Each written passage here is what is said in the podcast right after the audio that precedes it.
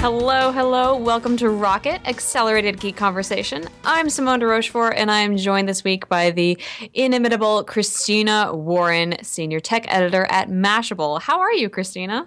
I'm good. I'm good. It's been kind of a busy and stressful week um, from a work perspective, but I'm good, and I'm I'm super glad to be back with with my two favorite ladies and my, my one of my favorite hours of the week that I spend with you guys. So I'm I'm Glad- so glad glad. to- We missed our usual recording date this week, but now we're finally reunited, and it feels so good.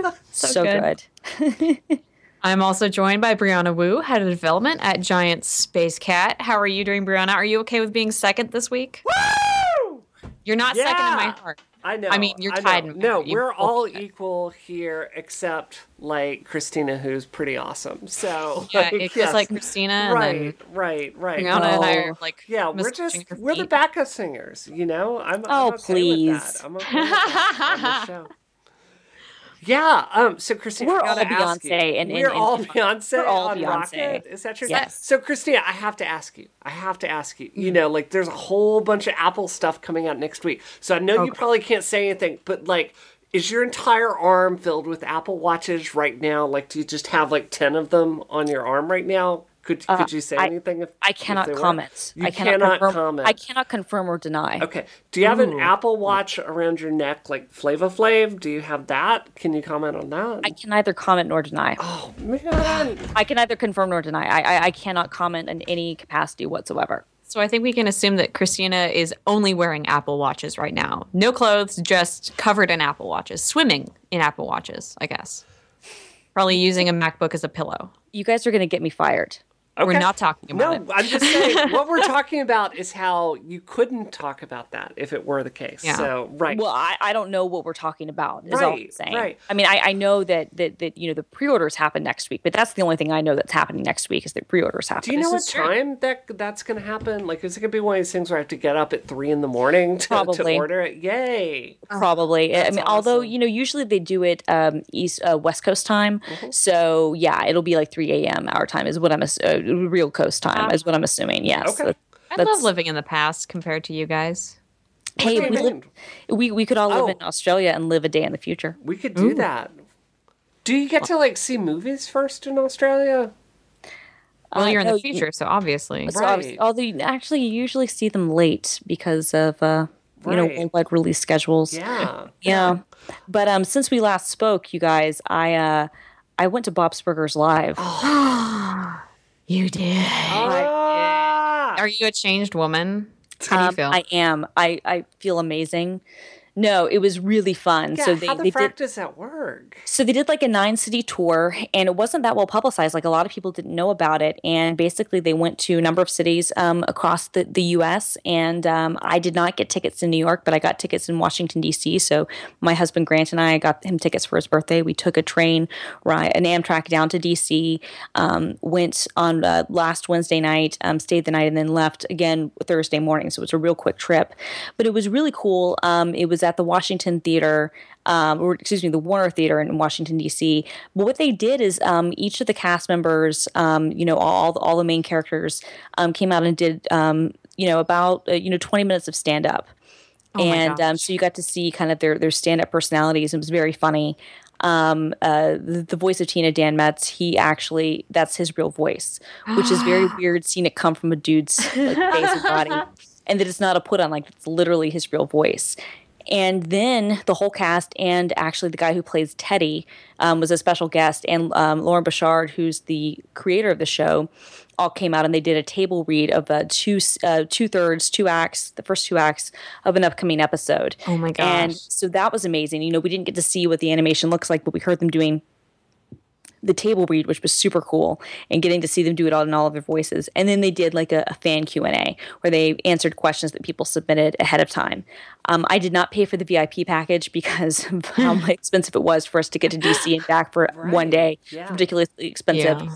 Um, but apparently, you know, for the VIP thing, they had additional Q and A's and signed things. So uh, we came back with two Bob's Burgers posters, a Bob's Burgers T-shirts, and a, a, a Kopi Corey uh, USB thumb drive, um, and a Oh couple my of Bob's gosh. Burgers stickers. So um, it was amazing. I was amongst my people. Um, people, your people. my, I Bob's was Burgers amongst my people. Yeah, We- yes. yeah. Well, I'm just saying because I forgot my Louise ears, but there were a number of people who had ears, and and and you know, it was just all people you know about our age who were fans of the show, and Sure. That's so no, cool. it was cool. So no, it was one of those really fun times, and um, I mean, I hope they do more of that because to me, like, I know that at Comic Con they always have a, a big presence there, and they're beloved at Comic Con. Um, you know, but this really, this was fun. I think this was really good to see another side of the cast and uh, to kind of get inside into the show. I mean, it's it's such a great show. They do that with uh, Welcome to Night Vale too. They have just touring live shows, and I think they do a separate story from the story that's continuing on in the podcast. But it's so cool to see to see them like act out those voices and everything and do it live. It's ah, it's thrilling. So fact, I think Simone, it's called I the Twin have, Adventure to, I have Yeah. to ask you, what, what Ask have you me. been up to this week? What Oh. wonderful! I mean, I can't imagine an adventure as great as Bob's Burgers. But did you come You- close to that? you really stratospheric? Yeah. No, no, because I we okay. So we decided to play Mario Party 10 this week, and Is it good? Is it good? Is it good? I I enjoyed it. I okay. we didn't Ness enjoy the Bowser mode.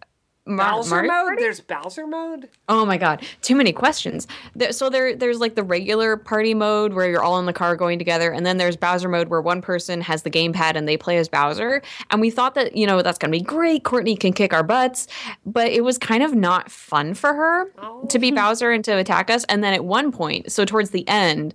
Uh, we we were all sharing hearts, us players in the car, and Nicole lost all of her hearts, and she got kicked out of the car. Like she couldn't do anything else. She was just like grabbing dice and giving them to me and that was really kind of sad to end the game like that with only, only I was the only person left in still in the game and that was it was kind of just like a really disappointing ending but the regular mode I really enjoyed uh, the part that I haven't enjoyed all week is editing my gosh darn laugh compare which is very loud I, I feel sorry laugh? for What are you talking about? okay because the audio we did a let's play Okay.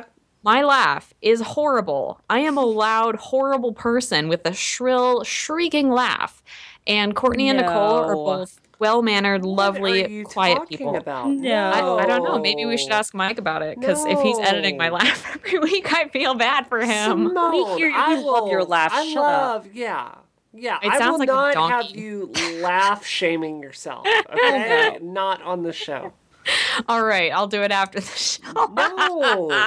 No, stop Um, it. Yeah, yeah, that's Thank that's you. frankly ridiculous. Thank you Like, for I'm not trying to. laugh. However, Yeah. I will say from a technical standpoint, Right. as a person who does not have a lot of experience editing audio, it has been a struggle to work with just like balancing out uh, the input of the mic and then Yes. editing everything together in audition separate i worked with separate audio tracks for the first time this week and it was literally hell it took me 10 hours to do this one video and i just Yeah. finished it this afternoon But you're You know that learning there's an app called skills. Levelator. Oh, there is. Yeah. give it yeah. to me i'm i'm writing this down right now levelator Yeah, the Levelator. It it, it basically adjusts um, audio levels. It's I love really you great. Mm-hmm. right now more than any anyone. You are the one.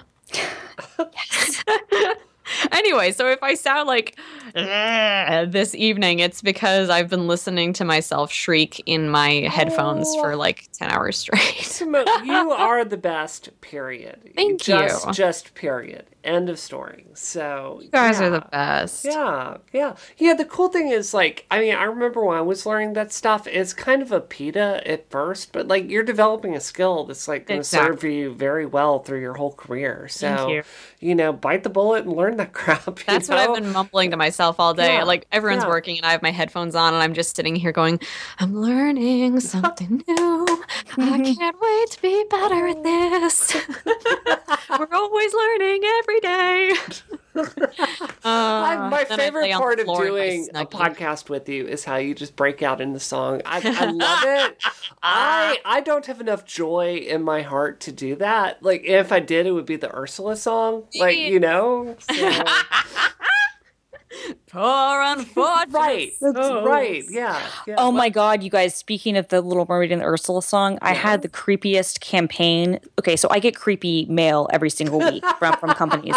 And at this point I think companies are just freaking trolling me, right? I mean, at a certain point because I've had I've had embalmed bull penises sent to me. I've had ship a dick sent to me. I've had marsh 20 pounds of marshmallows sent to me.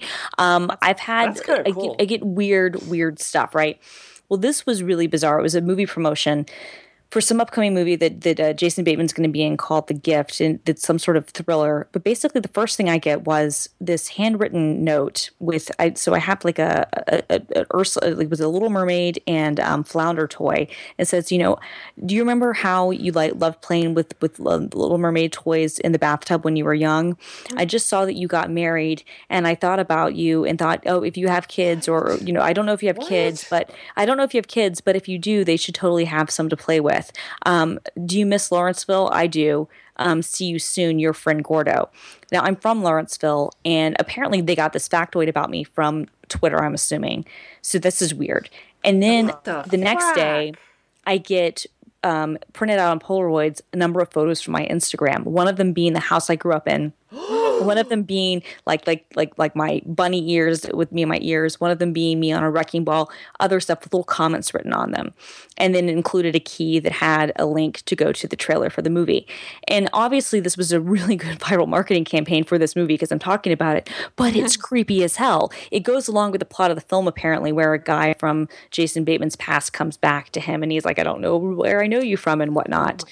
But the fact that like they went and they didn't just do this for me, they did this for like a lot of people, a lot of um, people who cover movies and and um, it, it you know BuzzFeed for showing um, a bunch of different like you know blogs and, and websites got this sort of customized attention and it's creepy as hell. I mean, Uh, brilliant, yeah. but creepy as hell because it's like they really did like a customized thing just to me, and I was totally unnerved. And like knowing that it's a campaign, but I was still like completely and totally unnerved by the Yeah. I wonder. I how much money yeah. that costs. B in the climate that I guess women professionally live in. That's really like that would freak me out. Horrible. No, I wasn't freaked out because I knew it was some sort of movie promotion Mm, thing. yeah. Um, so I wasn't I wasn't freaked out. Um, and and it does go along with like the conceit of the film. I think it's actually a really smart viral marketing campaign.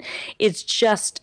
It, but it was, it's kind of an example of how much we really do put of ourselves in social Yeah. media and the fact that a marketing agency would go through the trouble of going through all those details to you know what i'm saying to like Yeah. promote i mean it's it's it's smart but yeah Sometimes I feel like marketing people live in an alternate dimension where certain things are socially acceptable that aren't in our planet. Yeah. I, it is certainly Uh, it, it has my attention.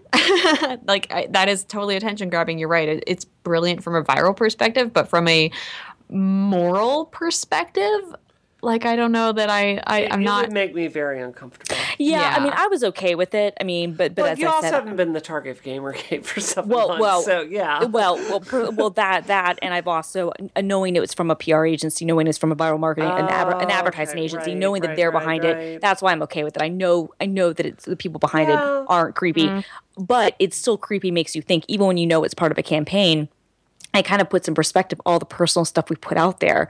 The fact that people can can capture all that stuff and, and bring it together. Um, and but but also what I was going to say is, even, granted, I have not been the target of GamerGate, thank God, and I'm very fortunate.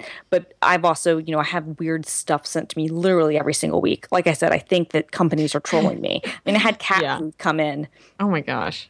the um a couple weeks ago. I mean, it's just weird stuff, you guys, like weird stuff. So I'm gonna start sending weird stuff to your house too. you should, I'm gonna, you should. I'm gonna, No. I'm gonna find weird stuff right now. I'm going to send you weird stuff, and the first thing is going to be me. I'm going to climb out of a box in your apartment. You know how excited I would be if that happens. Super Simone? excited. I'll even bring 20 pounds of marshmallows. Like, that's just nor- a normal day for complaining me. about that?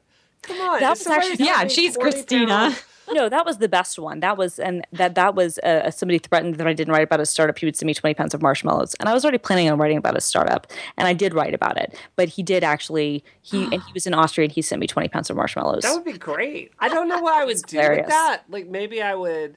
I mean, I like don't I'm not saying that every if you want me to write about your startup, don't do that because it worked once, it won't work another time. Right. But but I will have to. I I totally have to give it to to him. I have to give it to John. It completely and totally worked. Yeah. Yeah You can yeah. send me 20 pounds of marshmallows. I'm uh, just putting yeah. that out there. Yeah. I shouldn't say that. I shouldn't say that on the internet. It would anything could happen, but I would I would definitely eat 20 pounds of marshmallows. No, you wouldn't eat twenty pounds, but you could get some. I, mean, are you gonna have? Do you have any peeps around? Because it's like I have a Easter. marshmallow party. Oh yeah, it is Easter. Ooh. I don't like oh. peeps. I I don't understand how oh, humans eat. Oh, That's because you have no joy in your heart. right. It's Yeah, all you have no. gone. It's all. I also like candy corn. Like I like candy corn I as love well. candy I like- corn. You know what I love? I love Cadbury eggs.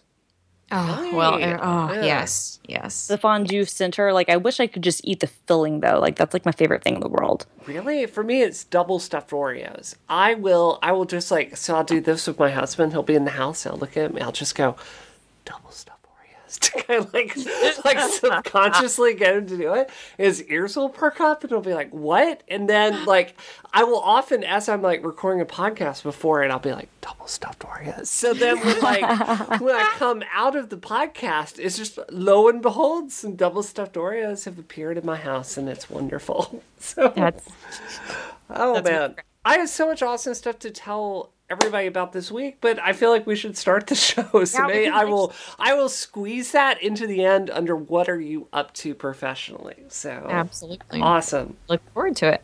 All right, all right. Wait, wait a minute. We gotta stop Rocket. We gotta stop Rocket right now. Frank, Frank. Hey, Frank, uh, what, Frank, what, Frank. what, what, what's hey, going every, by the way, guys, this is my husband, four-time Hugo Award winner, One, two, Frank. three, Wu. four. Four Hugo Awards. That's right. Um, Frank, Yeah, uh huh. when's the last time you backed up your data? huh. God, wait, remember I got that I got that hard drive, it's orange, you plug it in there, you run that utility, it runs like all day long and like backs up your hard drive and then you Mm. drive it out of here in case like, you know, her office burns down, so it's offsite backup. You've been doing that once a Yeah, month, Uh, right? in Earth Month? yes. Yes, in Earth Month. Oh, um, When's the last time you backed up your stuff? uh, it's um, been a while. It's been a while? It's been a while. Okay. Oh yeah. Um well, you know this is kind of important. I mean, it's like all your art, right? Oh God, my art, Your art. my right. art. Oh, okay. Now you have my attention. Right, everything you've done your whole life. Oh, like, you realize if our, our house burns down, it's gone, right? Uh, well, that would suck. Oh God. All your paintings, poof. Ah! All your Ugh. 60s rock and roll is just No, gone. God. Just gone. No, not my '60s rock and roll. Right. How I live. Okay, so What? seriously, backing up your Okay. stuff is important. Yeah. Okay. So, so you've got to do this, right? Mm, Yeah, I suppose. So yeah. from now on, you're gonna like. if plug- only there were some technical wizard that would tell me what to do. well, I tell you what you can do, Frank. There's a Uh-huh. product called uh, Backblaze, and what we do Backblaze. Backblaze, and what we do is I just install it on your computer. You install, yeah. I install it on your computer, and then this problem just poof goes away. Poof! Really? Poof, that's awesome. right. It will automatically back up all your stuff. There's no throttled uploading. There's no gimmicks. It's just five dollars a month, and we don't That's have to keep having this discussion, right? Oh, so we can talk about Star Trek instead. We could talk about anything else instead of offsite backup. So does that sound good? We'll go get Backblaze right now. That that sounds awesome. Okay. Okay. And and I get to keep all my art and my '60s rock and roll even if forever. even if a nuclear missile hits our house, you will still have all your art. so I could still play those songs that you don't like. Yeah, anytime I want, Think of a nuclear. because they'll never go away. If a nuclear missile hits our house, we'll have bigger problems than your rock and roll. So, okay. So, have you updated your iPhone? You're Uh, yeah, we're on um six. no, we're not on. We're on iOS eight. You mean there's more iPhone systems and there are Rocky movies? That's not right. Yes. You gotta update your stuff. How can you have a PhD in bacterial genetics and not know how to update your iPhone? Bacteriogenetics has nothing to do with the get electrons. Uh. Oh, Fine. Everybody out there, if you don't want to have this discussion with your spouse, just go get Backblaze and then move on and do something else. It is worth $5 a month to me to not have this discussion. So, our thanks to Backblaze for sponsoring Rocket. All right. So this week, uh, the streaming service OnLive was bought by Sony and promptly shut down by Sony. And they've been having problems for many, many years. They actually had laid off basically everyone in 2012. And then in 2014, OnLive sort of relaunched uh, along with in partnership with Steam, and um, but it's never really been smooth sailing since then. And we learned a, a lot about the history of this company this week when we were researching this, and it's just been a drama fest. Um, yes. Why do you what say that? No, it seems very. Why do very you say drama free. It's Well, for, first, let's tell people what OnLive Yeah. was. Yeah. Yes. So online OnLive was a service that was supposed to allow people to stream games without physically buying the game. So you would have a subscription, and you would be able to play the game on basically any device, uh, whether it be your PlayStation or a tablet, something like Right. that. Um, The, the which original is crazy cool technology. Yeah, the original service worked with. I think they had because I actually still have one of the original OnLive things someplace. Like I think it worked with um, with uh, one of the Google TV prototypes, and or, or one of the different Google TV models. And I think one kind of hooked up with um, sort of you could use it with an iPad, and basically you got like a wireless Bluetooth controller and something that would connect to a set top box, or in some cases a set top box itself. You know, running software on it. And then the idea, like as Simone said, was that basically you know the cloud is taking care of all of the graphics processing Yeah. and, and all of the movement, and then you're able to stream the game um, yourself and, and control it. And there's not supposed to be any lag, and it's supposed to work just fine. If this sounds like PlayStation Now, that's because that's what it is. PlayStation Now actually originated as a service called, I think it was called Gaikai. Um, Sony- Gaikai. Gaikai, thank you, Gaikai, that, that Sony bought in, in 2012 um, and basically beefed that up and used their own infrastructure to create um, PlayStation Now. Um, but um, OnLive, in its first iteration, did not work that well there were a lot of kind of problems. It required first a, a pretty high, um, you know, uh, a high fa- a fast connection, um, and and then there was just kind of you know they had kind of a desktop service that, that would work with different things, um, and, and a couple different devices. But it worked okay, but it, it never really worked great. It didn't really work for me. I, I've used the service quite a bit. Like in, Yeah. in 2008, when I was kind of, well, yeah, I was really getting into Macs. You know, it was really hard, like making that transition from, um, you know, PCs because gaming was so much Yeah. stronger on there. So, you know, I used it quite a bit, but, um, you know, it's like you said, uh, Christian, the performance was just never there. The software was wonky. Um, you know, here in the United States, like our broadband is kind of not the best. It's very inconsistent, and um, I don't know. It's just um, for me, if I'm if I'm playing a game, I want you know a good, consistent quality with it. They were and I saying just it was this sort of it. sort Yeah. of thing where if someone buffers a YouTube video when you're playing a game, your game gets interrupted, and that's exactly right. That's a that's death sentence for a, a streaming service of Yeah, any kind. absolutely. No, and and I mean I think that the one of the biggest problems um, too was that I mean part of it was that it was um, a little bit too early. Um, You know when when when it basically uh, first came out, you know. Um, broadband wasn't really where it is, where it's at. Cloud computing wasn't where really where it's at, and we didn't kind of have the, uh, you know, um, I guess penetration of devices where this sort of thing could really work, you know. And and since then, obviously, you know, Steam has kind of come out with similar platforms, obviously with Steam Play, and and obviously PlayStation has done things, and and um, you know, cloud computing has gotten faster and and better for for gaming. Whereas in the beginning, it really was more about data, not on graphics, which are, are two very different things. Yeah. Um, and so, you know, I think that even in 2012, it was it was not um, a, a great um, It was too soon. experience. Yeah, it was too soon. It was completely it was completely what Mm-hmm. happened. Um, and I mean, and I, you know, it was funny when they laid off everybody the first time. I actually broke that story because somebody who worked at OnLive at the time, you know, sent me a text message saying, "Yeah, we all just got laid off. We're in the bar." And it was I'll never forget I'll never and I'll never forget this because we at Mashable were having kind of a, a, a staff day where we were all just kind of a bonding day and we were only taking intermittent uh, shifts to, to cover breaking news. And I happened to be wearing the editing cape and hat. which meant- Editing, there's actual gosh. editing. there was a, there actually was a cape and um, and, and a Mickey Mouse Mouseketeer ears that, that were you know people on editing duty because the site was basically not being it was a Friday it was kind of a slow news day Wow. And we had pre-planned features uh, drummed up but rather than playing ping pong with everyone else I had to write up the story because the news broke um, and I think it's the the first and, and only time that Kara Swisher has ever had to quote me. Um, because I because I broke that story. So, since you broke that story, uh, you, one of the things I thought that was you know, most interesting about it was, you know, OnLive employees in 2012 kind of alleging that the company fell apart because of, well, basically ego from their CEO. Yes. Like, do you, did you you know, obviously they were laid off in very horrific circumstances. But I mean, like looking at that as a journalist, did you find any truth to that? Yes, I mean that's that's what they kind of told me, and, and I mean the whole thing was just kind of a mess. You know, the the guy who started it, this this guy uh, Perlman, Steve Perlman. Steve, Steve Perlman. You know, he had a lot of really great ambitions for the service, and he talked a really great game, but he didn't really back it up. Yeah. And their technology wasn't really where it needed to be. They were very visible, and they hired really good people, but they just weren't able to really deliver on what they were setting to do. And I also feel like it was one of those things where they were um, totally. Um, you know, biting off more than they could chew. You know, they're announcing uh, coverage with everyone, and they um, partnerships rather not coverage, uh, partnerships with everyone. And it, it never amounted to anything. And they kept selling the same, you know, idea over and over again. They were doing it for years, and it never really got any better. Um, and after they laid everyone off and they kind of relaunched, you know, uh, it had the same name, but it was you know obviously different people and different stuff, and and they had their patent portfolio.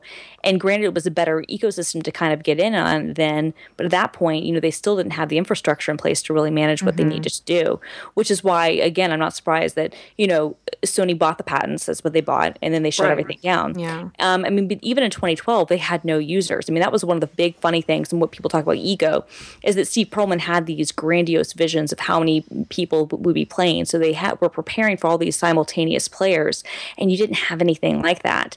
And the thing is, is that with cloud computing, you should be able to kind of run up and run down servers based on need, but they weren't really doing that. They were buying a lot of stuff outright, you know, based on the idea that they would have all these people connected at once. So it was just poor planning, you know, kind of ego and greed on his side in terms of what he wanted to do in Vision. I mean, the whole thing is just, as you guys said from the offset, total drama. Well, It seems like at the same- Oh, oh, yeah, no, it- please, it- please. It seems like at the same time he was also kind of burning bridges with the companies who were providing the games. It Yes. said that uh, Gaikai got um, a deal with EA before OnLive did, and then he pitched a fit, if I can say that. Yeah. Yeah, And- he basically threw a, temper tantrum, and and you know, for a time, you know, the Gaikai and and OnLive rivalry was pretty high up there. And the iron- ironic thing is that when they were both fighting, they were both in stages where neither company really, you know, they're making deals with these companies, but not the experience still wasn't great. We were still a few years away from when it could work. I mean, honestly, I feel like Gaikai, the reason that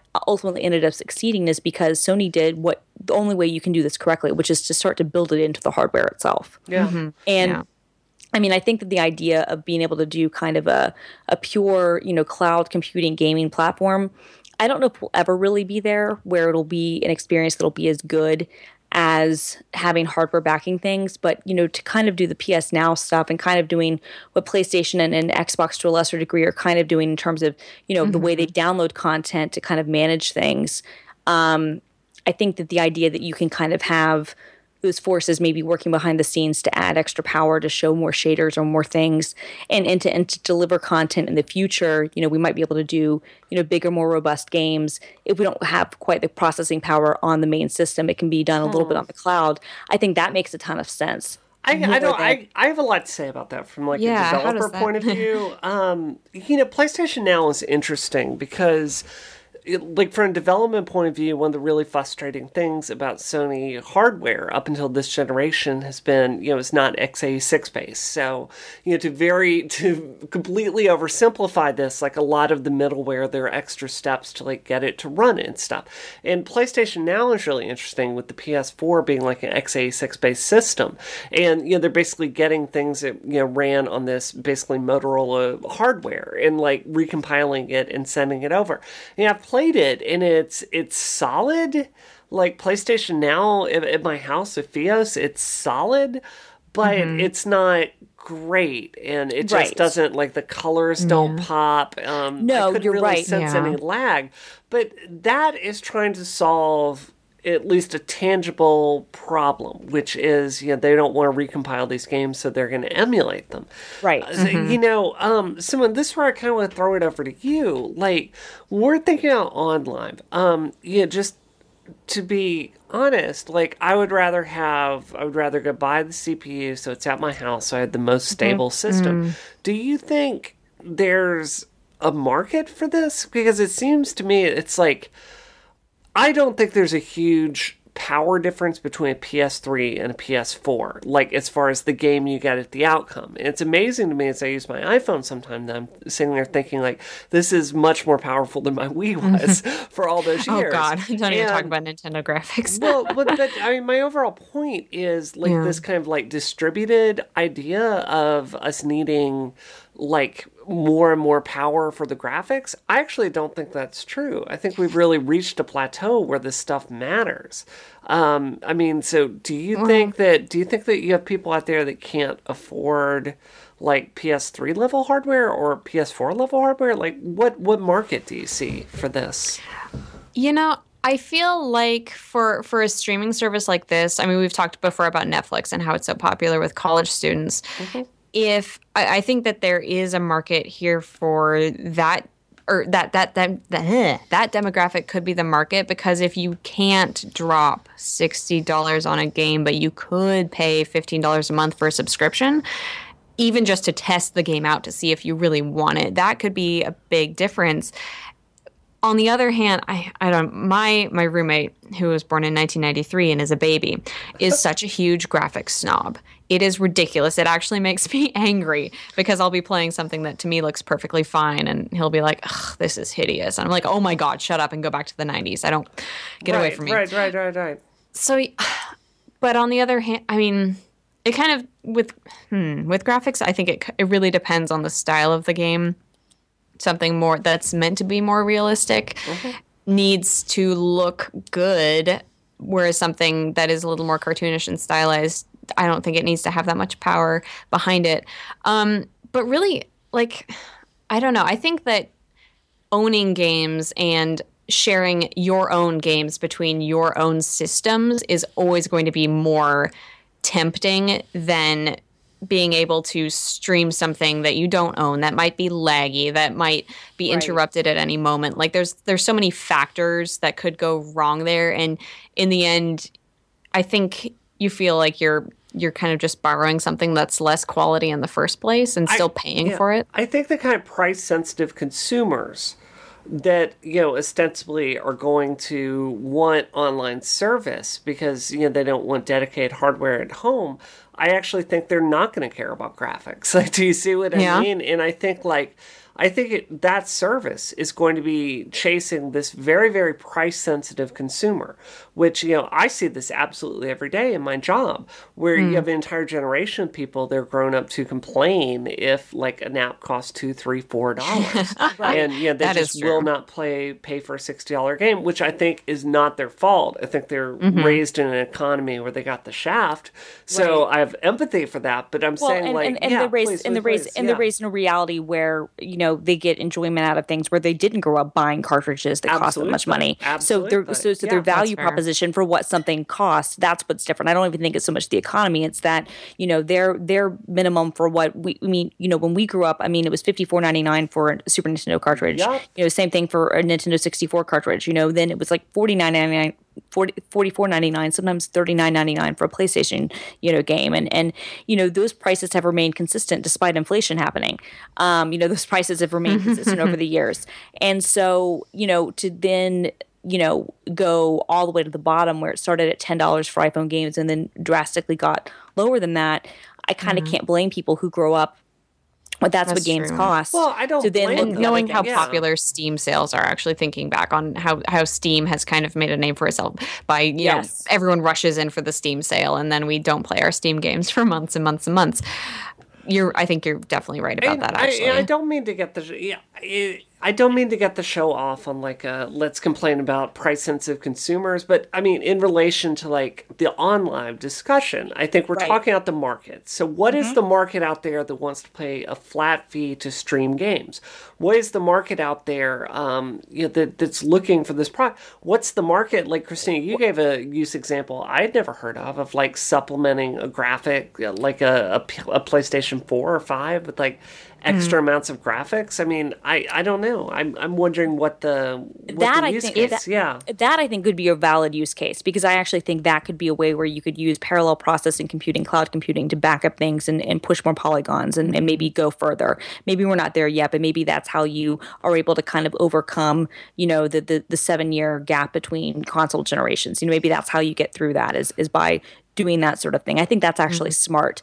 Um, I, but I think you, your bigger point, which is kind of what's the problem this is trying to solve, is a really good one because we, I think it's the same thing we can say with the reason why Ouya and, and GameStick and all of those things have, have been colossal failures. Um, the fact of the matter is not just that the experience of playing Android games on a TV has typically been pretty terrible.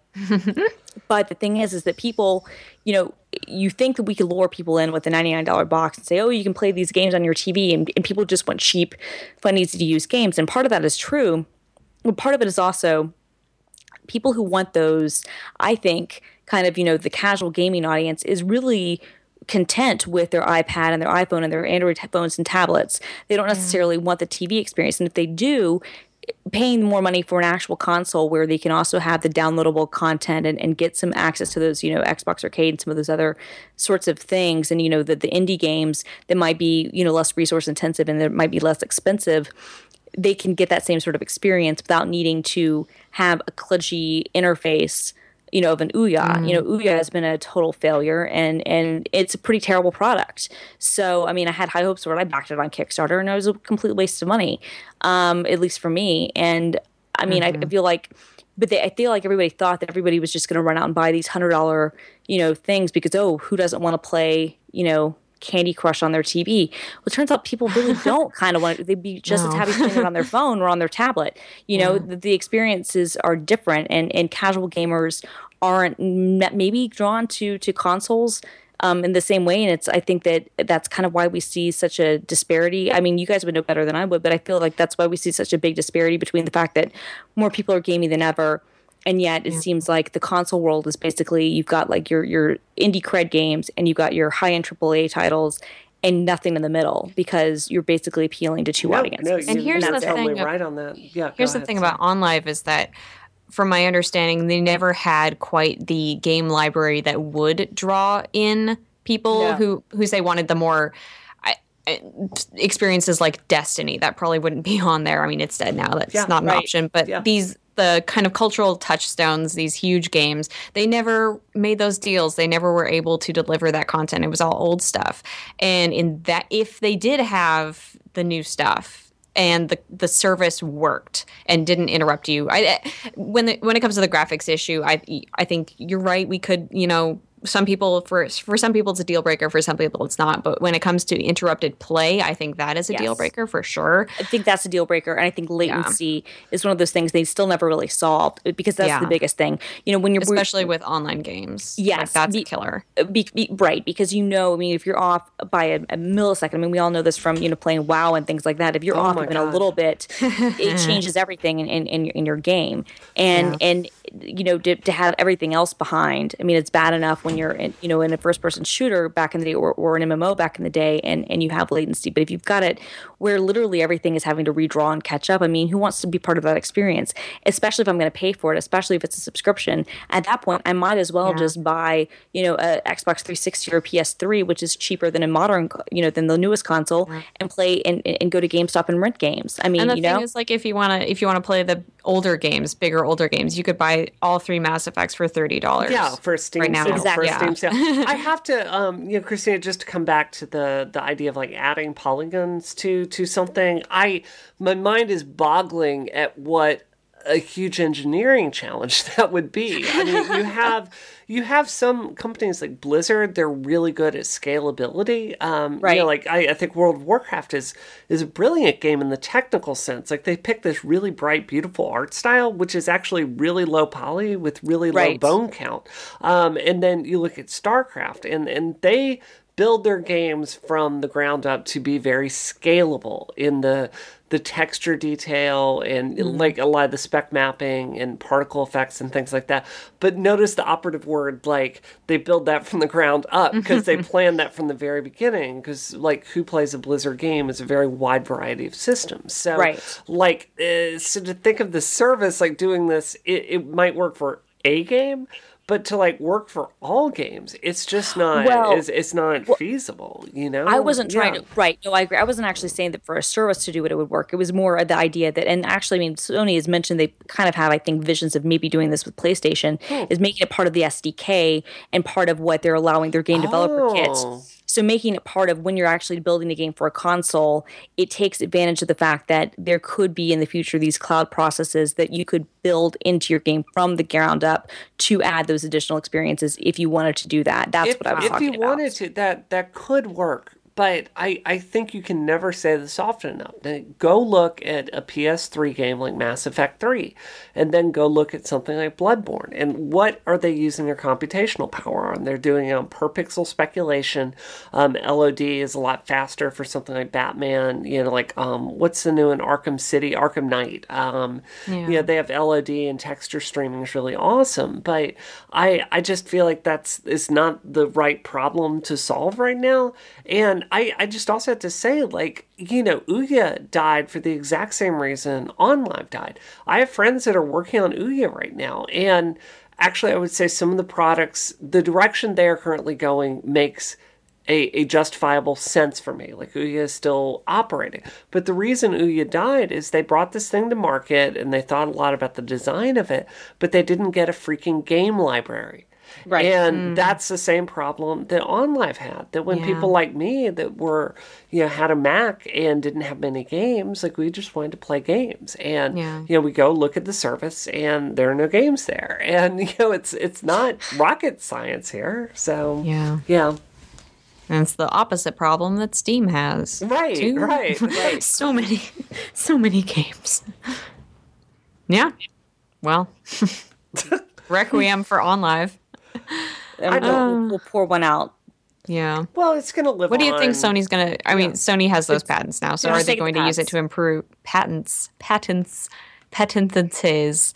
Are they going to improve PS Now? Are they like? Are they going to Probably. make updates to that? Yeah. Yeah, I mean, what it probably does is, I mean, they, they bought the patents so that they could protect their intellectual property. So that when they do further things, it probably means that they can now go ahead and go further with PS Now than they, maybe they would have been able to go before without the fear of any sort of litigation. See, that's what I'm excited about. Like, I I have a Vita, I have a PlayStation 4. Like, I totally want to be able to play friggin' Tearaway on my TV. Although, I mean, I Tearaway Unfolded is coming out this year. Don't let me start talking about Tearaway, the best game of all time. Okay, I, highly I, media molecule. It looks it looks very it looks like it's for kids, but I I couldn't help but child at I, heart. Say what? I'm a child at heart. Oh, you certainly. Oh. Not even at heart. Yes. Not even at heart. Yes, not even at heart. Not even at heart. Uh, what I was going to say is when I saw his story, because like you, Christine, my first mind thought was like about the patents. And uh, I couldn't help but think about the fact that like we covered a pretty depressing story about Sony a few episodes ago, where they're like basically getting rid of all their hardware, and like Yeah. consumer like consumer electronics is going down, and you know like so it makes a lot of sense about the to games. me. Well, yeah, I mean, yeah, PlayStation is doing very well. It's so- doing very well, and I mean their camera division. I mean their their sensor division is doing very well. Right. You know, those are kind of the two bright spots. Yeah, so I don't know. It, it just, I was thinking about that in the sense that, you know, it's conceivable that in another decade, maybe Sony isn't around. And maybe this is kind of a way that they get to get stuff out. I don't know. It seems like a useful patent for a lot of different scenarios for them. So, That's true. yeah. Eesh. What a happy story. We're all a little bit sad. Uh, and the other, our next story is also kind of sad because Facebook started a feature uh, that you've probably noticed called On This Day, which brings up a previous post that you made on that day in the past and reminds you of how great or how horrible, as tale goes, that day may have been. Um, it's kind of it's a very similar to Time Hop, and I'm actually not sure. I, I think Time Hop did come first. It did. Um, It yeah, and I use that. I know I, I know I noticed that you use it. I see photos from you in high school, Thank and I go, I go, you're really young. please. ah, I was a I was a lady killer. Um, yeah, Time Hop is great. You can link it up to Facebook, to Instagram, to Twitter, whatever, and go. You go to the app. You make the choice to go look at that day and see what you did on that day. Facebook is has forced this feature on a lot of people, and for me, it's been pretty chill. I'm kind of like, okay, this is just a repeat of Time Hop. I don't really need this. But for other people, they've had the experience where they've seen a post about someone who has died, someone um, uh, horrible horrible things that have happened, buildings catching on fire, et cetera, et cetera. So I guess the question that is coming out of this is how do you program an algorithm to detect the emotional content of a post and, and make the tactful decision to not show it to you if you want to Yeah. like engage with your users in that way and kind of remind them of their their good times with your product. How do you avoid those emotional pitfalls?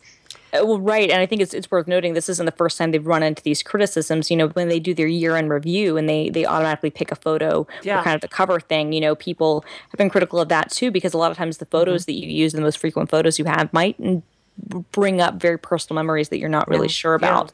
And I mean, and I think that you're. I don't know. I'd love to hear uh, Bree's take, but I mean, I don't know. I mean, I think you can you can definitely do things where you can search for the context in words, and, and you can and you can basically you know very much see sentiment from that. We've gotten really good at sentiment analysis from text. The problem is everybody's post especially on facebook is different because they're all personal you know so what what i might write might be different and and you furthermore a post might be happy but if how is the algorithm supposed to know that this person's no longer alive or that subsequent to writing about how happy you were to be on the date with bob bob turned out to be a complete jackass who slept with jenny i mean you know like how how those are things There- that an algorithm can't account for. Moreover, it, the bigger thing is is when we're talking about photographs, you know, because it's you can obviously you can look at a photo and maybe determine.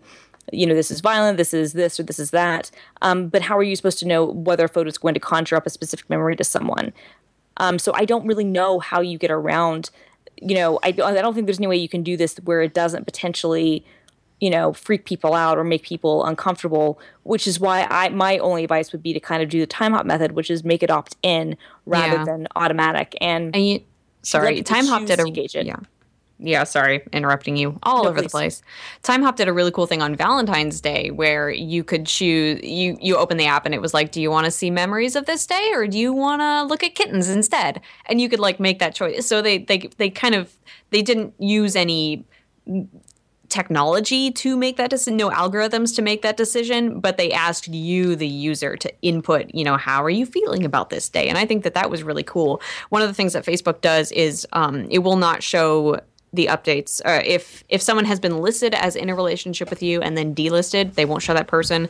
If it's a memorialized account, so a person who has died and you've marked their account as they are they're dead, it won't show that person. But like you said, there are so many more contexts um, photos that aren't on that person's account, et cetera, et cetera, that make it really hard to deal with. And Bree, you are the technical person here. I mean, 100%. well, you're both a technical person, but Uh, yeah, 100% use case is not going to be possible. You know, Christina, No. I first met you on app.net, Yes. which is a, a social network um, which I believe died because you had engineers trying to apply technical fixes to social problems. Yes. And, you know, I think in the same way, it's like uh, some of this stuff is unsolvable. I mean, we, you and I both know the, the story about the the the woman that had their their child die of cancer in horrific circumstances and then like Facebook chooses to show that to them and Yeah. yeah, that's that's horrific and yeah, you know, and, and Eric and Eric Yeah. wrote a post about that. You Yeah. know, it was Eric Meyer's daughter, and, and he wrote a post about that, and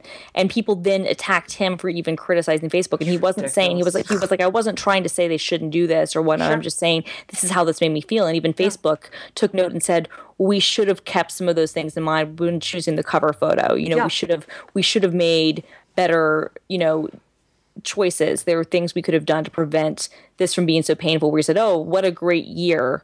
You know, that shows a photo of his of Yeah. his now deceased, you know, beautiful daughter. yeah. Um But yeah, I mean, there's no way you can account for everybody's thing. Um, it's I- imperfect, yeah. I mean, so I, I think the other thing here is I, I, I just have to say, like, I'm imagining like using this a year from now and like having like the worst moments of Gamergate throw back up in my face, yeah. you know. but you know, I have to say, for me, if that happened, like, I don't think of my life as just.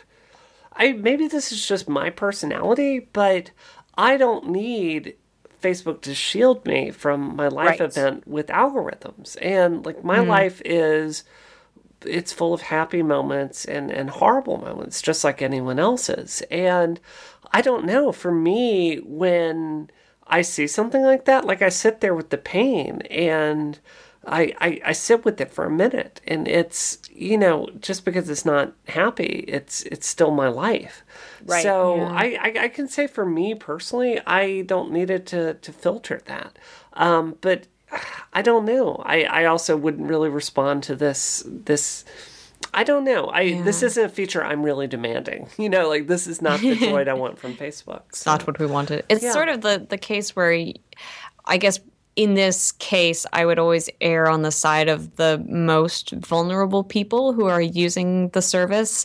Sure. And Eric used a really the words that he used in his post were the ideal user is th- th- this happy upbeat Facebook user who is posting their best memories, you know, their Instagram and their food and showing off for their friends and presenting this happy facade. But that's not the life that we live. And that's Right. Facebook has become so ubiquitous that it's not just where we share the great things that happen to us or what we're doing that day. It's where we share really emotional stuff. yeah. Right. Um, so yeah, and like you said, there's no really good way to deal with that.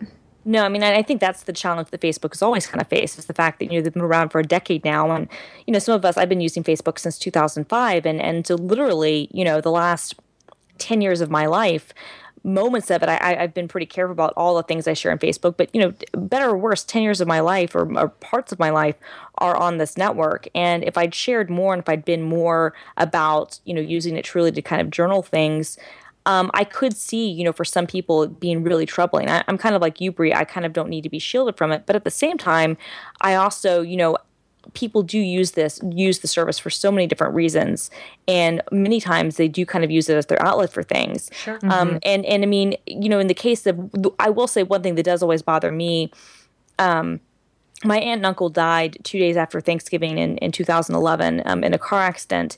And um, they, um, neither of their accounts are, I guess, marked as memorial things. So I'm not really even sure how to do that. That might be kind of a new feature where you can designate that people are, are gone. But my aunt's birthday every year, I get a notification that it's her birthday, you know, and then I get invites to invite her to like a page. And that's always jarring. And even though, you know, that's always jarring oh. same thing with my, my a friend of mine who who died um god um you know it'll it'll be it'll be it'll be 5 years in um um June. Um unexpectedly he was my my my best friend in college and his parents didn't want to mark his page as in memoriam. So it's been left basically as as it was right before you know before he died. And it's the same sort of thing where you know every time his birthday happens you know you get a notification and sometimes you get Oh. invites do you want to invite this person to play this game with you? And it's it's jarring. jeez. You know i mean especially since you know jeff was somebody who i was on facebook with like from the beginning so it's a weird you know those are the sorts of things that bother me frankly more than the you know this is what you did a year ago thing Yeah. Um but it is kind of becoming a reality. And I mean, MySpace was dealing with this a decade ago, you know, where when people die, what happens to our accounts and what happens to those things. And, and we do focus so much, I think, with social media and with, with these tools on putting out the facade of the good things. We forget that so many of these things document sad times too, and that the life changes. So it's, there's no way I, I'm with Bree. There's no way you can kind of program for this to be a perfect scenario. But um, I don't know. Maybe maybe the better thing to do would make it you know an opt-in process. And and I am glad at least to know that they're doing the things that you said they're doing, Simone. Not showing certain accounts, and if it's somebody that you were in a relationship with and are no longer in one with, they're not Yeah. doing those things. That's I think a really good first step. I think that's you know, uh, to a certain point, it's going to get to a point they can only do what they can do, and they're mean, always yeah. going to make mistakes. I mean, they're- the perfect is the enemy of the good. And I mean, Um, Yeah. if they can make changes to this algorithm, they can't like roll out a perfect algorithm next year, Mm-hmm. but they can use, like you were saying, semantic uh, like algorithm on there. I personally have noticed Facebook has showed me drastically, infinitely fewer pictures of my my friends' children's pictures. Like there was a there was a point where that's all That was Facebook all was for me. same. At some And I was point, like- they And figured was like, it out. Stop. I yeah, like, I was stop. like, I was like, How do you make it stop that? Please they- tell me. I could. I don't know because yeah, because sometimes I mean I don't look. I love my Do you friends. just ignore them? I've, Yeah. I've noticed there's a thing where if you stop interacting with someone for a while, they just will They- just stop in your timeline and will go oh. like, "Oh my god, I haven't heard from my friend Jenny in forever." And then I look at her; she's been doing awesome stuff. She's disappeared off my timeline. So Yes, eh, yeah, exactly. I mean, and I, I typically have like multiple kind of private lists of things that people have like I want to make sure I keep up with because Facebook for me is a chore in a lot of ways. You know, I, I catch up with things that I can, but I have too many other things going on to really be able Yeah. to be on it like an. And I've never been able to be on it like a normal person. I've always been on it as a media figure, um, basically, you know, since 2007, and so it's been different for me. I mean, I used it in college, and then once I started writing professionally, it became a very different um, world for me to be in. So, you know, um, but yeah, exactly. I mean, they're they're they do do a good job of figuring out things that you do engage with and things you don't engage with, and kind of try to show you more and and less of those things. Um, which uh, which I mean is honestly, I mean they they have really smart people working there. They're trying to Oh, do. yeah. Yeah. They're trying to do the right thing. I mean, I think that the the point of all of this is they're trying to create something of value. I mean, they're copying Time Hop because Yeah. Time Hop is popular and works. Um, there's always going to be edge cases, and that, there's only so much you can do about that. But um, I mean, ultimately, it comes down to a, and users users will respond to this is that all of the the backlash and, and the outcries aside, is this adding value? For the regular people. And we've got to keep in mind that you know facebook is always one of those platforms where the vocal minority it gets disproportionate amount of, of press coverage compared to you know the the billion plus people that use the, the network Yep, um, many times very happily you know? Yeah. Returning back to user choice briefly, um, I think that when if it were an opt-in service, I think it would still be pretty popular because I, I agree. People are very we're very egotistical. Like I We have time hop because I like to see. Oh, I was doing. I said something funny two years ago, or you know stuff like that. Like I think that a lot of people would choose to see it if they could. So no i agree with that i agree with that i mean i, I use um, service ThinkUp, which is similar and, and one of the things it does ThinkUp. i love, Love ThinkUp ThinkUp. so much Looking it's a, up. it's a Twitter service that basically you know, analyzes your Twitter stream and you, works for Facebook too and gives you insights into how to use it better. And like, I love that it'll say a year ago, this is what you, this was your most popular tweet, you know, and it reminds me of things. And, and, and they've tried to be very good too about kind of finding the right balance of memories and, and not, you know, going into that potentially, you know, um, upsetting place, but they're, they're difficult challenges. You know, Gina and Anil have both talked about how they, you know, fight with the right language for things and, Yeah. and whatnot. Um, and Can I say, like, sometimes I will use the F bomb on my Twitter, and I'm like, I Yes. don't think Up is going to yell at me about this. I know it's going to yell at me, and then I will get an email later. It will say, F bombs rain from the sky. yeah, like, F, yeah. No, I love it. I mean, they're like they're like, yeah, you gave a. This is how many Fs you gave this year or this month. Um, which yeah, the, the, I love that. I love that so much. Oh, Oh, my god! I, so Simone, I mean, I'm curious. What do you? I I feel like you didn't really. I mean, how how do you feel about that? Like, I mean, if if you saw this happening, like you got a really bad memory. Like, is that something? Like, are you looking for a positive experience from Facebook? Like, what what is? Is this something you're looking for? You know, I'm kind of torn on that um because I I always I'm the kind of person who will okay, so there's a service for Tumblr called Tumblr Savior where you can Yes. block certain things from showing up, right? I don't use it because I know that I would absolutely click on the post and unhide it and look at it and then I'd be mad about Glee or something like that. For me, I think that it wouldn't be a big deal even if I did have horrible traumatic memories. Um, then again, I don't have horrible traumatic memories, so I how I, I should really put myself in the shoes of the people who do and who don't want to relive that. Like I said before, I think that it is best to respect your most your most vulnerable people. And from a from a, a human perspective, I would say that just having it be as simple as opting in um, would be the best choice, just to, to respect all the the multitude of experiences that we have as humans. Um, and there was as a technical problem like you said i don't think that there I, i'm okay that they that there is no way to solve that really beyond making um, Terminator or something to sense our emotions. But like, I do think it's important that technology become more sensitive to people's emotions in a in the long run just because i mean we're all we're all really complicated people and hopefully someday the technology that we use will be able to fully reflect how messy and filthy our life experiences are Yeah, can I say something about that? Yeah, go like, for it. So, you know, something I struggle with is the same part of my personality that makes me like, you know, hell yeah, let's go do a startup. And, you know, hell yeah, let's go mouth off to Gamergate and see what happens. Like, Mm-hmm. that same, like, I don't know what to call it. I mean, I, I think, like, I, I I'm concerned about people's feelings around me, but like if I'm attacked, it doesn't bother me. Like it doesn't affect me in the same way. And there's a very engineering kind of mindset that just kind of makes you go, yeah, well, if people feel that way, they're stupid. And it's it's like my gut reaction sometimes when I read this, but I know it's so unbelievably wrong.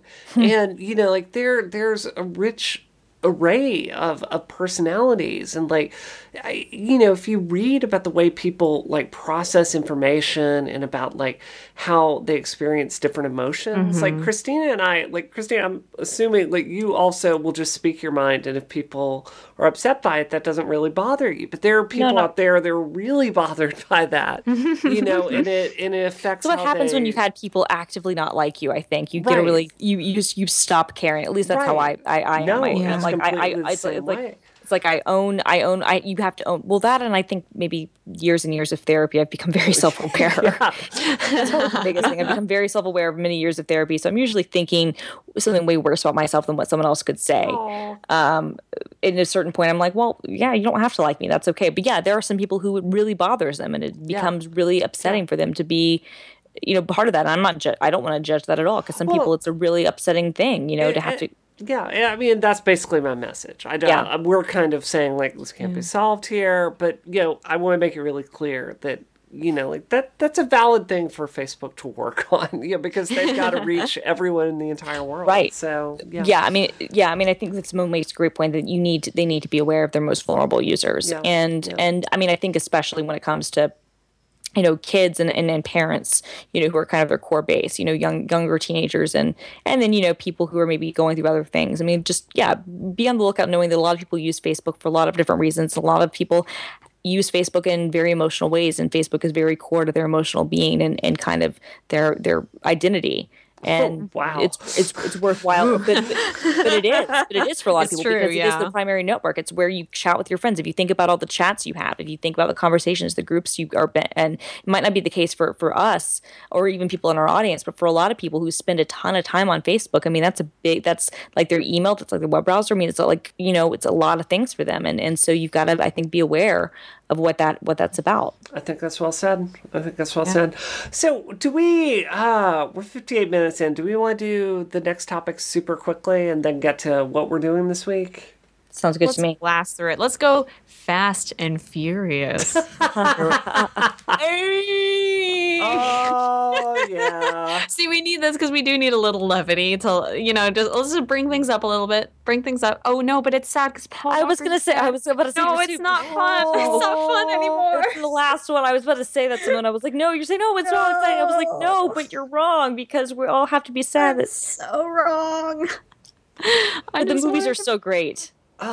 Have you guys have you guys seen the seventh Fast and I Furious movie yet? I'm, I All right. was going to deny it until I realized I had to record Rocket. So uh, I like how we were ta- we brought this up as a topic, and you were like, "Yeah, we should talk about that. I'm going to see it tonight." And I was like, "Oh wow, she's going to a movie after we podcast." I guess I could the try to talk is- Frank into it. I, I so this is how I lure Frank over to the movie. Sometimes I go, Shamrock Shake. and then it will like get him out of the house. I'll be like, "Oh, sweetie, we're right next to the movie theater. Maybe we can go see."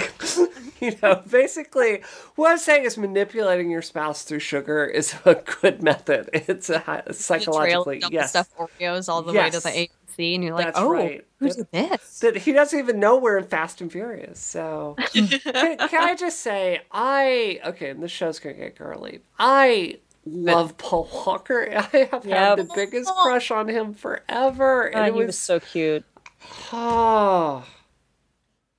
And the way he died was so aw- like if you gotta die, like he died in the most awesome way you can die. Like No, I mean, yeah, I mean, he, he was doing what he loved was Yeah, terrible. But yeah, yeah, no. I mean, no, I mean, the thing, with the exception of Tokyo Drift, uh, I, I can deal with all the Fast and Furious movies. I cannot deal with Tokyo it was Drift at all. awful, awful. Because it's terrible. To me, that's like the one, like, we, we wrote a post that went up today about basically, like, um, somebody wrote about how, like, what I learned from watching all the Fast and Furious movies in a, in a row. And uh, it's kind of funny. And, and, and I have to say, like, I wish I could have told, you know, whoever wrote this, it was like, actually, you know what? You did not need to do Tokyo Drift. You, you would have been completely fine without Yeah. it because no one was in it. No one cared. It, Um, it, it, it, it tears I apart the mythology. Oh god, it's so to bad. oblivion. So bad. so sure, ha- yeah, have a white guy go to Japan, and he'll be friends with Right. non-Asian people, and I mean, yay for having people of color in that movie. I think he was, his best friend was the black guy, and then his girlfriend was was she was she Latina? I don't remember. I haven't seen that for so long, but it was Uh, just one are you talking really? The- like the- the let's go to Japan and ignore Tokyo Asian yeah, people. exactly. Yeah, Yeah, basically, yeah. And then none of the stars were in it, which that was the worst thing. Like, yeah. Paul, Tyrese, and Vin were not in it. Like, who cares? yeah. yeah, pretty much. I don't Didn't know. Vin Diesel have a cameo in the like credits, the after credits scene? I, I don't remember. I It don't was so remember bad. I either. blacked Blocked it from your out. memories. Yeah, you didn't yeah. get that far. You turned it off. protective, protective. No, I think uh. the reason this works is, you know, I, I think it taps into something where we all feel like the hero because like look, I've got to admit it, it's it's reasonably possible at this point in my life that I'm not going to be bitten by a radioactive spider. and you know, I I know, but it's but I could go like soup up my my Honda Accord, you know, like like so I don't know. I think it's like an achievable superhero fantasy. Does, does that make sense? Like what do you guys think? Yeah. yeah, and I explosions with just enough context to warrant them. Heck yeah. Yep. Beautiful people driving very quickly. There's something Yes. very romantic about fast cars. Like even in my car, which is older than I am again. It's from 1988. I'm sorry, I shouldn't have said that. Oh, you know, hate you in your youth. I know. you do hate me. But even no, if no, I, I to- don't. I love you. I know. I know you love me. It's because I'm young. I can still, you know, I have a future ahead of me.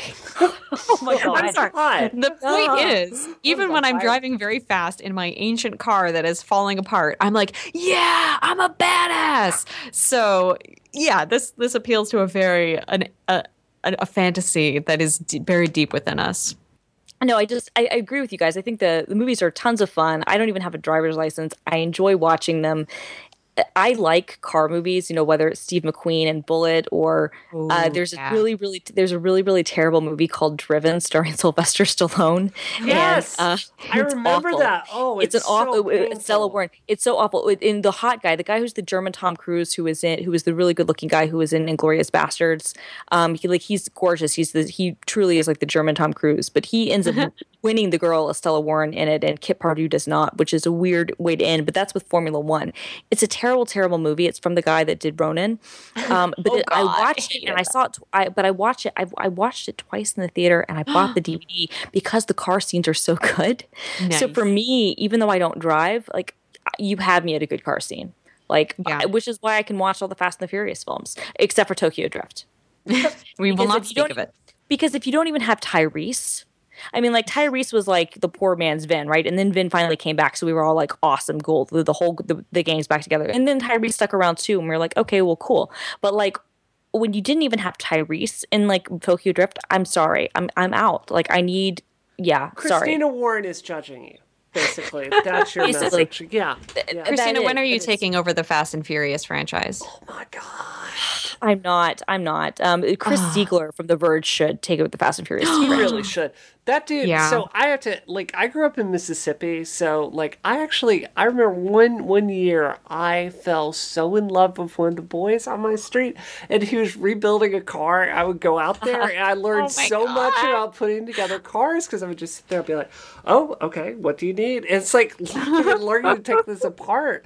So it's like, and, and so I I really do love cars, and like it it's like a, a love that I share with my husband, and you know, like we have, like I really uh, something I've been thinking about splurging about for a long time is like I want to get like a really nice sports car, you know, like I want like a, a Porsche Boxster or you know something That's like that's that. That's Grant's dream car. I, I Grant, really Grant do. loves a Porsche. And you know, like I have a, a Honda CBR 600 RR motorcycle, like a Kira sports bike. So like I love this stuff, Hmm. and I I don't know. It's like you talk to Chris Ziegler, and he's on. Like he really knows his stuff. Like you can talk at the the fuel intake for this car, and he's like on top of it. So that That guy's is so cool. I love him.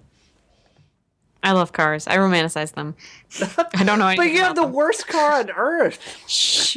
My car No, has she loves her lived car. through more than more than I have. It is a a beautiful, strong, proud machine that will has served me well, has kept me safe through car accidents and all kinds of things. So I'll tell you what, Simone. You I'll drive you. that car to. Bo- I will win if I'm on my motorcycle. I can beat a Porsche on my motorcycle. No, you're on foot. Yeah. oh, Okay. no, bring that. Bring your car over to my house, and we'll get it in the garage, and we will like do an exhibit on it, Super. and we will pimp Simone's. What's your car again? What's your car Toyota again? Tercel. Toyota Tercel. I have no idea how we will make that awesome. Like maybe we'll put Batmobile fins on it, but we Freaking do will we will make that awesome. So the only thing We- is, we- I don't think my car could make it across the country because I don't think it could even make it to Oregon. See, you're such a pimp my ride kid. This is to- this is Yeah. totally flashbacks to the whole Yeah. pimp my ride thing. I love Hell that yeah. show. I love that too. show. Is that Even on though Netflix? it's parts were fake. No, it's not, but it's on YouTube. Okay. You can nice. find pe- people have uploaded it to YouTube, so you can enjoy Xzibit, and we can all be like, "Oh my god, they totally put a candy corn, uh, the candy, uh, the cotton candy machine in some kid's car. It's awesome." Oh my gosh. oh, I think living the should- dream. I think we should finish Yeah. up. So, Brianna, what are you up to this week? Oh man! So last week, uh, you know, I've only been home for eight days in the last five weeks. Oh my so- gosh. Yeah, it's been pretty crazy. Um, so I went and did two colleges, um, which was yeah, they were both really, really good um, speaking engagements. It was um, yeah, I got to hang out with Patrick Klepek, um, you Oh, know, nice. who moved over to Kotaku. He did the last one with me. Um, Samantha Coleman and uh, Maddy Myers. So like Hey. we were all in um, Iowa, and they put us up in this like really super nice super pimp hotel in Iowa. That's like part like charming, like like like you know rustic, unique hotel, and part The Shining. So Yeah, amazing. so it's like terrifying. But then I have like a rubber ducky in my tub that's a jacuzzi. And it's like, I don't know if this is awesome or if this is terrible. But we all got to hang out. It was it was just really great because I didn't know Patrick Klepek uh, as well as I did. Um, you know, Maddy I knew pretty well. Samantha I'd, I'd never well I met her once in an Oculus Rift party. So it was it was really cool. But uh, it's also it's always so weird when you know, I go and, you know, I tell my story and then like you're mobbed by people afterwards. They're like, thank you, Brianna. Oh, you're a hero. Or, oh, you're so awesome. And it's like so deeply uncomfortable where I'm like, Yeah, you know, yeah. it's like, um, I'm just a person, you know, just doing my thing. So um, we did that. I'm flying out to Columbia next week for one. Um, we're actually doing some really cool stuff at Giant Spacekat. Um, I, I can't talk about the financial details, but I would love your guy your feedback on this. So we are asking ourselves if we were going to license some IPs, um, what would be some really good fits for Giant Spacekat? Um, like the ones at the top of our list are, um, we think Battlestar Galactica would be a really cool fit for like a Telltale Battlestar Galactica game. Um, we think Buffy would be a really good fit. We think Firefly would be a good fit. Um, we think Jem and the Holograms would be a good fit. Uh, we think The Expanse, which is kind of a new um, show that's coming on Sci Fi uh, Channel, we think that would be a good fit. Like, what do you guys think? If we did a Telltale style, like cinematic game, and got the oh. license for that, what would you? What do you think we could work with well? Obviously, my Battlestar life Galactica. story. Your life story? Okay, okay. How much would you charge us to license that? Uh, five million dollars. Five million dollars. Um, Yeah. I'll talk to our people about that. Okay. so okay. yeah, Thanks. I'll make it worth it for you. I'll do something really cool tomorrow. yeah, yeah. So it'll be exciting. no, No, I-. Oh real, God, that's so exciting! Like when you say the the vast array of things that are possible, it's like, oh, Yeah. my brain freezes up. I was thinking like you could do the GI Joe property. I've talked to people that like licensed out Hmm. the toy line and that. I would love to do like a cinematic awesome game with the women of GI Joe. Like that would be awesome. That you would know be what I mean? super cool. What do you think, Christina? Battlestar. Battlestar all the way. Yeah, I mean, it's wanna- just done, Still right? the yeah, Battlestar. like I would totally, I would totally Yeah. like to see that sort of thing of, of, of the obviously of Ron Moore's, um, right, right. Not not the original, of course. Because What about X Files? I was actually thinking that too, Simone. I was thinking X Files would be kind of cool. That would be, that, and that could be a cool tie-in if you could get that since they're bringing it back. And they're doing that with Game of Thrones and Telltale. So Uh, no, actually, I just I just came up with it. Twin Peaks. Twin Yo. Peaks. I've never seen Twin Peaks. I have to admit. What's wrong with you? I'm sorry. Is it on Netflix? Christina, Yes. I have Okay, on yell at Netflix. Okay. What I, I don't know what's wrong with either of you, but yes, because they're it's it's all it's centered around the murder of the prom queen, and uh, who kind of led a double life, and it's amazing. And there are lots of strong female characters and weird people and weird things and mysteries, and it's it would actually be perfect for that sort of game. But I think X Files would work too. Um, and uh, I just had one and I just lost it. But yeah, I think um, if you did Battlestar, you would want to do it on the Pegasus, which is Yeah. one of the best stories ever. And I think those voice actors, you could get them on the show. And then you've got uh, who is uh, G six playing on there, Gina Invierna or something Yep. like that. Like you could get her into the studio. But I would almost want to work with X Files just to get Gillian Anderson into our studio. Oh Like, my god, would did you guys read the article? I did. yes, I did. Yeah. I did. Gillian just- I- Anderson confirmed bisexual. yes. And thought that my was future fantastic. girlfriend. I like, yeah, get in line, Simone. So. Okay, so so what about Clueless? Oh my god, Paul Rudd. But also Alicia and I mean R.I.P. Brittany Murphy and all. But like, no, I mean, but seriously, what about Clueless? Because that would be amazing. That would be 20th really anniversary. cool. 20th anniversary is in July. You could get that for a song, I would Mm-hmm. imagine. They did Paramount did actually do an iPhone game for Clueless um, in 2009, I want to say Huh. 2010, but it was kind of like a free to play Facebook thing that they tried to do and it didn't really work. But yeah, I bet you could probably get it for a song and. Considering how much um, uh, like culture credit still has, and it is kind of a female empowerment story. I mean, you know, she is clueless, but she she's awesome, and it's great. Well, I mean, obviously, whatever we do is going to have that angle. So I don't know. We'll think about it. Maybe uh, if you're listening to this, like tweet me this week if you have ideas about properties Oh my we should start talking about. So The Unbreakable Kimmy Schmidt. All right, now I'm done. I I watched that this. I've only got um I only got through the first episode, but that is I don't understand why people are mad at that. That show is I love funny. it. That show It's is hilarious. so funny. It's so funny. And it gets I- better. It gets I better. Was, and I was trying to remember. I'm like, what are my friends yelling at the show about again? like, like what are they upset about? I don't understand. So yeah, great show. Cool. Christina, what are you up to this week? Um, well, um, not too much that I can talk about. I'll have a lot more to talk about next week.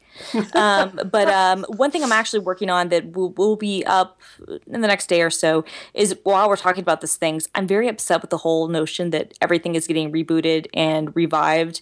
Some things we're excited about, other things like the rumored Full House Netflix series about Kimmy Gibbler and DJ Tanner, like I guess in their 30s, like whatever 40s, whatever, like raising families stop. We know millennials like like like me will buy anything repackaged, but stop with this whole like you know just repackaging nostalgia train. It's terrible. So I'm writing an op-ed basically railing against the fact that television keeps just reviving old ideas rather than coming up with new ones. I can't. That is I mean, awesome.